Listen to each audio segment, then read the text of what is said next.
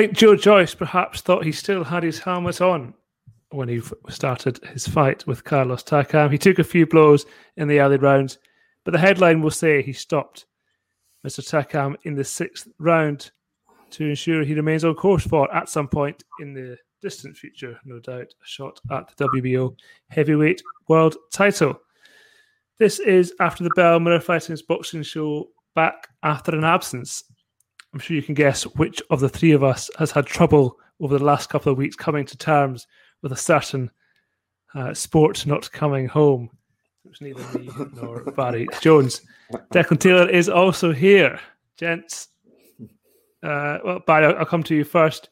As I said, Joe Joyce stopped Carlos Takam in six rounds. The headline is good. Uh, Josh Taylor was very scathing, really, of the performance on BT Sport there just now. Uh, what were your thoughts? Yeah, it's obviously too. We're all going to say the obvious things. He's way too easy to hit, but he always has been, all throughout his career. It just seemed more evident because I think he was trying to be a bit more aggressive, but without any change to his pattern of his work. So you know, he's still one paced, which he is. That's how he is. That's fine. It, know, it, but there was no other thought. Uh, when, when he beat when he when he beat Daniel Dubois, there was thought to everything he did, and it's and he seemed a little bit faster, even though he wasn't. But it seemed that way because he was thinking about what he was doing. Here, he just thought, "I'm going to make this guy work hard, and then knock him out," which he did, and it worked. So you know, we can't criticize. Well, we can, we will, I mean, and we are his tactics because they were spot on. I'll make him work. He can't hurt me, which he which he looked like. You know, he, he took a few shots and and he was like maybe shook up but never really seriously hurt. But you, but with you're not thinking about tonight. You're thinking about, and like we all are. If he's that easy hit against Anthony Joshua, who would go right at him and get inside, or uh, that long, you know, really fast you looping right hand of Deontay Wilder, does he still stand up? I'll take him one, three, four of those, and and you tend to think, I probably not and that's the worry. So you're not thinking about this fight tonight, where you know he did what he said he would do. He would walk through and stop him, and ultimately, in in two weeks' time, people will forget about the what seemed a quite lethargic performance and just remember the result. And he beat Carlos Takam better than the other than his rivals, and and now he cements his, his place as the the the next challenger for that WBO title there were quite a few overhand rights landed from Takam in those first couple of rounds, Dick. But but Barry's right. Ultimately, it doesn't really matter uh, in the end. But if you if you're watching that, as Barry says, with an eye to the future, are you concerned, or, or is this just a, a sort of one-off fight that he can he can improve on? I think you've got to sort of take a bit of both, really, because I do think that he un- underestimated Takam, probably for want of a better word, underestimated him and went in there expecting to win comfy, to be honest. And because of that, I think particularly in the first couple of rounds when he got caught a couple of times, he maybe wasn't switched on like he would be, say, if he was fighting Joshua or Wilder. But that being said, that doesn't mean that he's going to necessarily be able to sort of work out how to defend against that in the next six months. Although, having said that, I mean, what we're talking probably another 18 months, two years before he ever gets his hands on Joshua, for instance. So I don't know.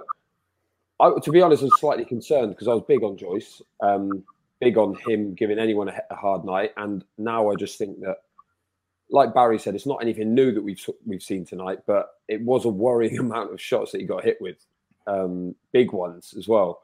Uh, I, I, don't know, but he did he did the job. He got he got it done. He got it done quicker than Joshua. Um, and I mean, what is that chin made of? To be honest, because he got hit with how many times? 10, 12, 15 shots, probably 10 right hands on the button throughout the course of six rounds and didn't flinch. So, I mean, that's a good thing. But like Barry says, if it's Wilder throwing him, then what happens? Or Joshua.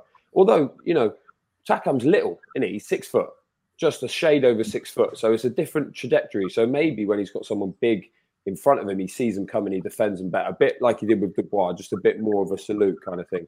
And when they come from low, he just didn't spot him tonight. Um, but he managed to see him out and and stopped him. And I'm sure we'll get onto it in a minute. For me, the stoppage was fine as well. Uh, my worry for him is not that he got, that he gets hit too easy because obviously he does. it was the same shot. Mm. No, that's that's a worry that you don't that your brain, as intelligent as, as he is outside the ring, in the ring, his brain can't figure out I'm getting caught with the same shot. It's like when you when you keep throwing a jab and you keep missing. Sometimes having the, the less intelligent you are, the better it is. Sometimes as a fighter, because you tell the fighter in the corner, go out and with that jab, and and if, if, if, that's all you can maintain in your brain, then you'll do that. Even when it's not working, you'll persevere. But your whole when you're a thinker, then you, know, you throw three or four jabs, and you, when you your trainer knows that's how you get the win, and that doesn't work, you stop doing it. Even though you he say he knows that that's the right thing for you to do. Your your whole body saying you're missing. This is wrong. And or if you get getting caught with the same shot, at some point your body's going to tell you, or you've got to tell yourself, I've got to do this, or I've got to stay low, lower. I've got to move something, and he didn't. And that's the worry that you know the thinking on his feet. I thought he, I thought he, he, he was using his brain so well in the in the Dubois fight against a different opponent. I know that I thought they would work. They, they would be an improvement on that that I thought that was an add-on to him, which he looked much better, more fluent in, in, in every movement that he had. And I thought that was going to be the catalyst where he would start to improve. Even at a later age in life, he would start to improve because that experience gave him the flagpole to move on. And and he, he didn't. He's gone. He, that that that performance there to me, different style, as Declan said, of course, but he looked like he's gone back mm. you know, to just I, I'm the juggernaut. No, you can't believe in it all. I'm because you're not indestructible. Nobody is. George Foreman will tell you that, you know, and and he doesn't have that raw as, as strong as he is and as hard as he hits. He doesn't have that raw one punch KO power, or it doesn't seem, you know, to be fair. And I, I think because he lacks a bit of speed in his shot, so it's heavy, but it's not the the whipping shot with weight that that that he maybe needs.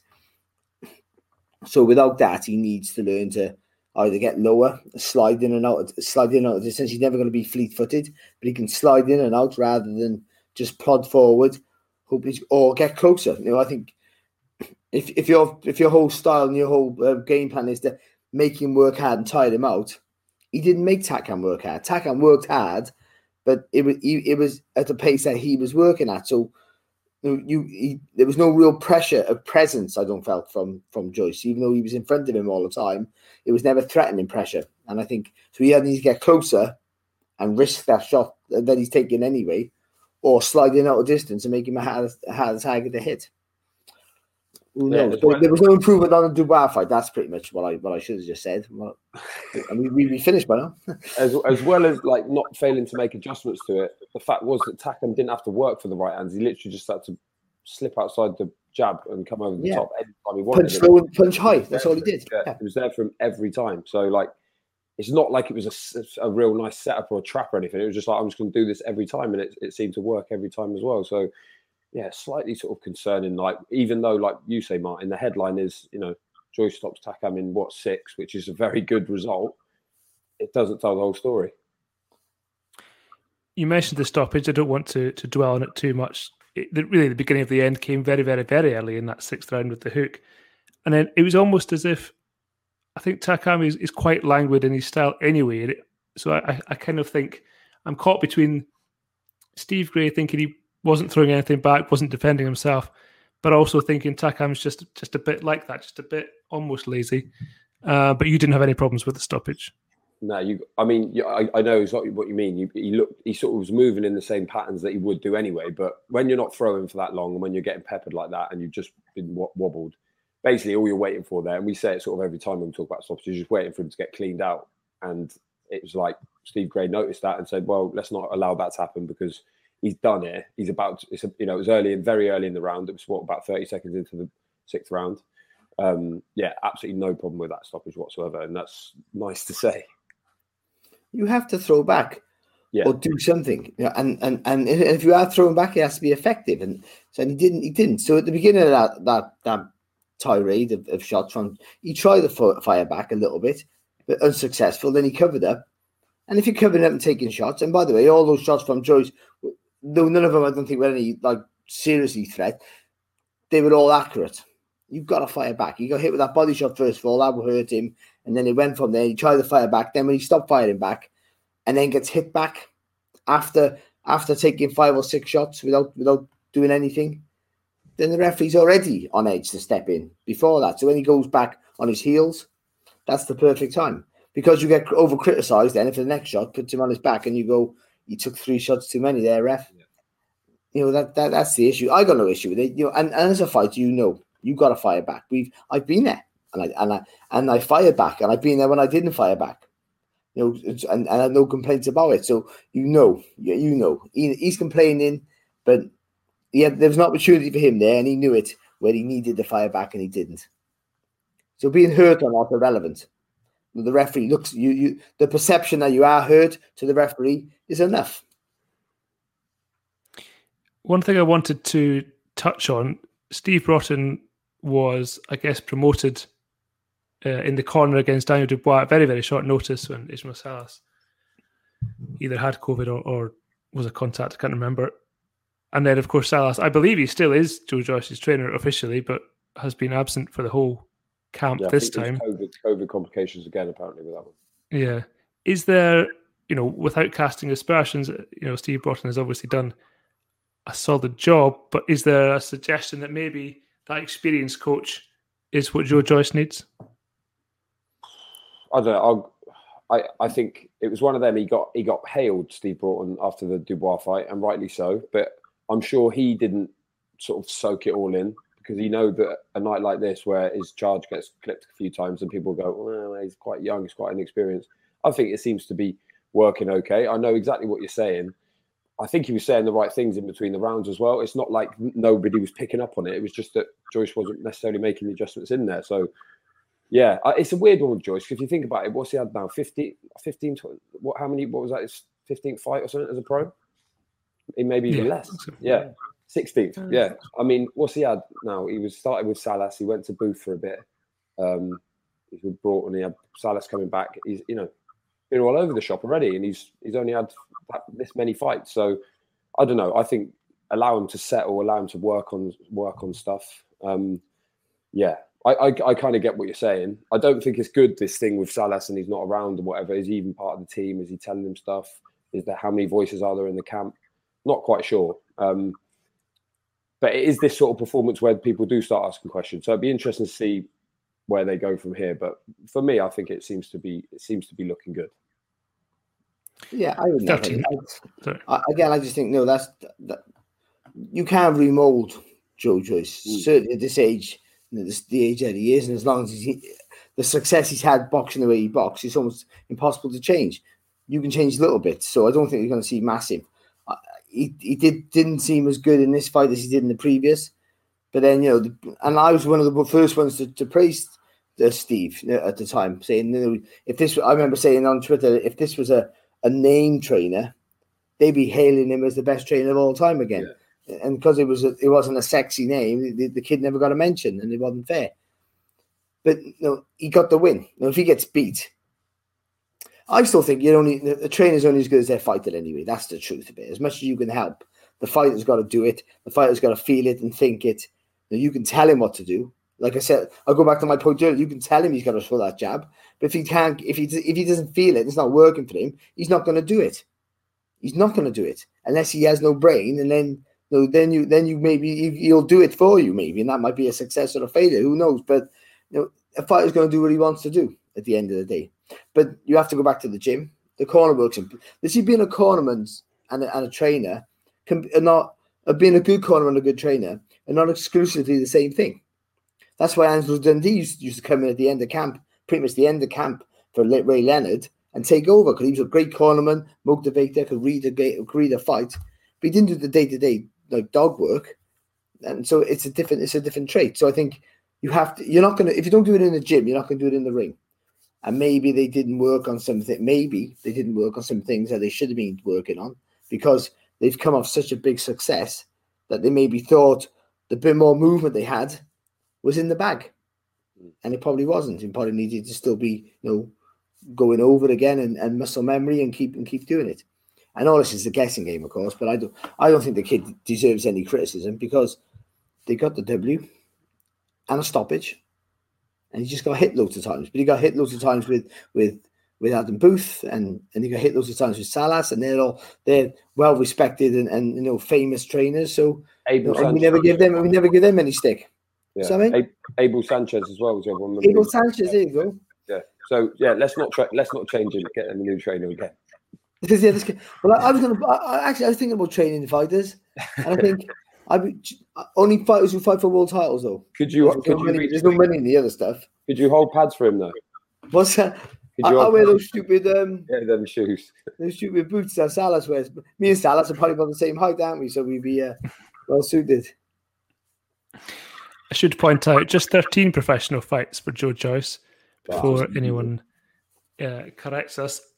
You mentioned earlier, Derek, that it's not it's not implausible that he could be waiting 18 months, two years for a world title shot. I feel like he's kind of in a similar situation to Dillian Whyte. You know, he's now faced with the choice between waiting. Now, listen, let's be honest. Fury could never fight Wilder. That fight could fall apart. They could both retire. Usyk fights Joshua, and we have Joyce against the winner in, eight months or so. Okay, that could happen. But if it doesn't happen and Joshua does fight Fury, you know, what does does Joe Joyce? He says he doesn't want more tests. He just wants the world title. But you can't surely sit around for that length of time. Where, how where does he go now? How much of a risk does he take now, given where he stands? Well, stick him in with Whyte. You just you just said it. Then it's obviously never going to happen in a million years because of all sorts of reasons. We don't we you know boxing fans listen to this show, watch the show. They know for a fact that that fight would never happen. So we haven't got to explain why, which is sad, really. But um, yeah, what does he what does he do? You're right. He, he fights people like Carlos Takam. Um, and to be fair to Dillian Whyte, although he did turn down Joshua and he turned down a final eliminator for the IBF with Kubrat Pulev and all this sort of stuff, and he maintained that path of the WBC. What he did do was he had hard, he took hard fights in the interim. Um, Oscar Rivas and obviously fought White in pay per views and took big, meaningful, lucrative fights. And I think if you're Joe Joyce, you have to do that if you want to in any way be prepared when the call does come. And when you think about it, I wrote this bit in a piece this week. If you think about it, you've got what say say all goes to plan, and Wilder fights Fury in October. Joshua beats Usyk. Fury wins. They get together early next year. They could have a rematch in the middle part of next year. Who knows? They could have a trilogy fight in the end of 2022 or even start of 2023. Not a single belt gets fragmented once they're having unifications every time. Talking 2023, summer of two years from now, when Joe Joyce is going to have a world title fight. Same with Dillian Whyte. Same with every other heavyweight on the planet. So they've got to fight each other, haven't they? They've got they have to.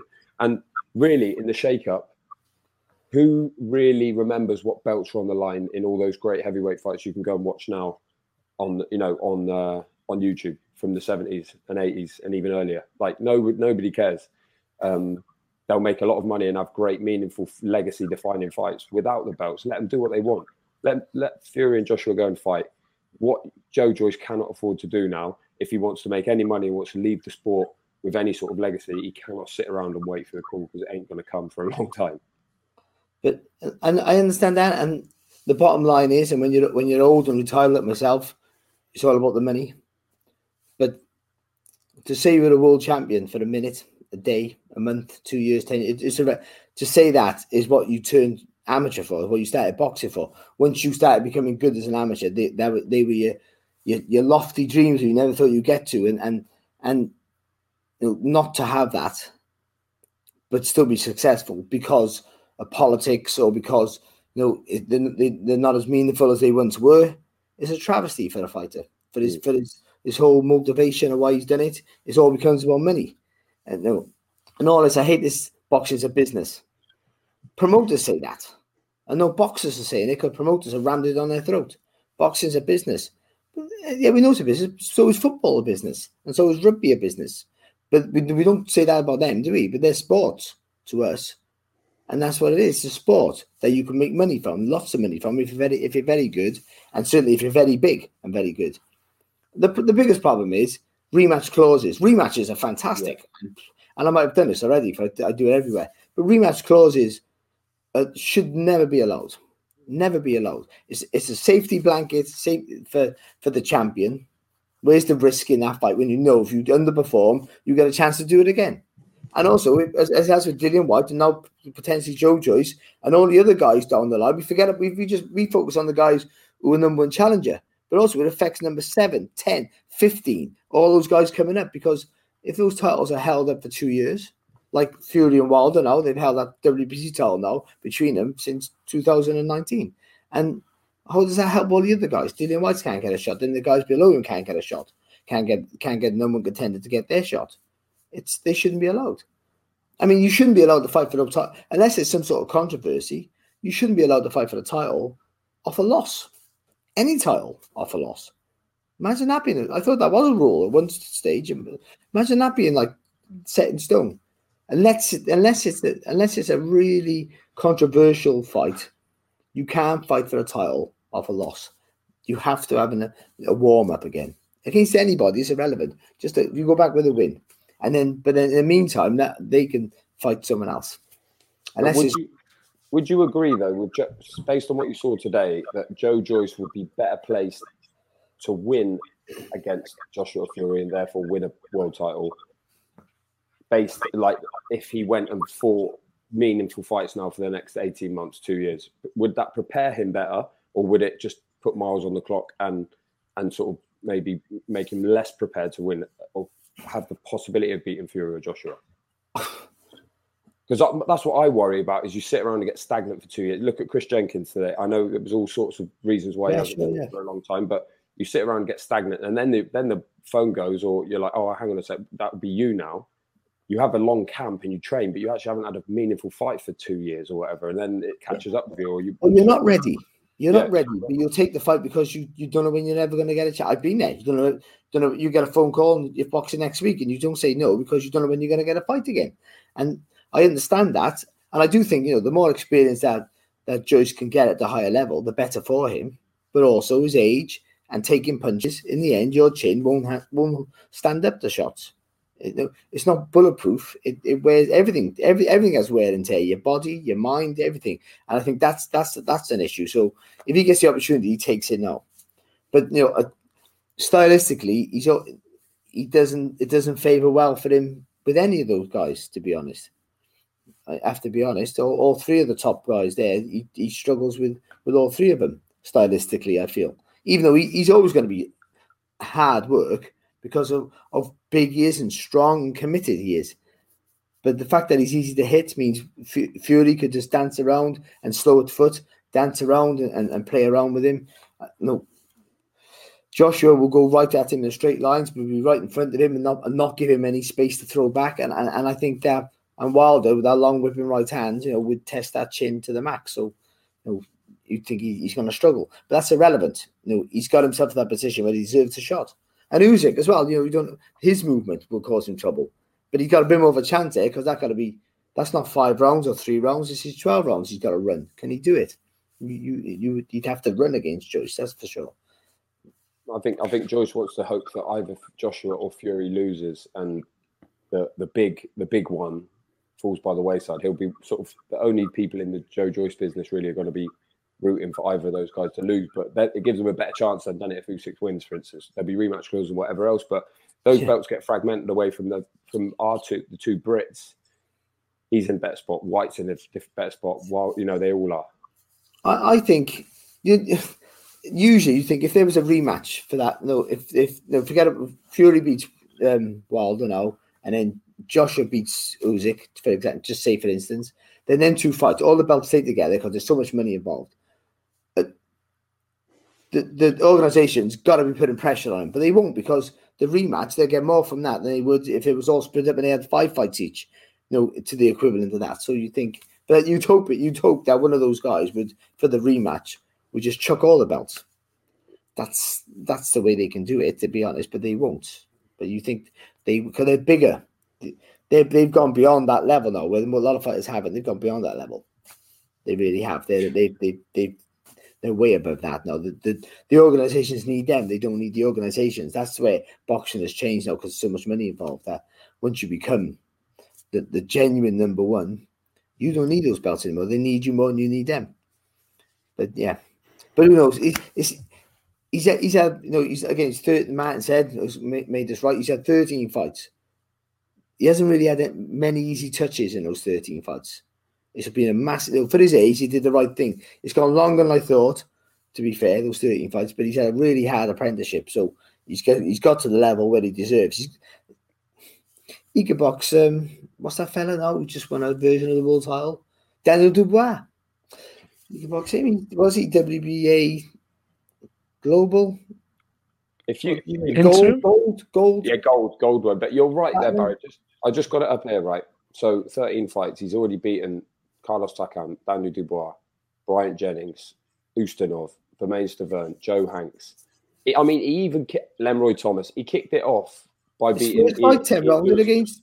Ian Lewison, knocked him out. You know, for a debut, that was mad.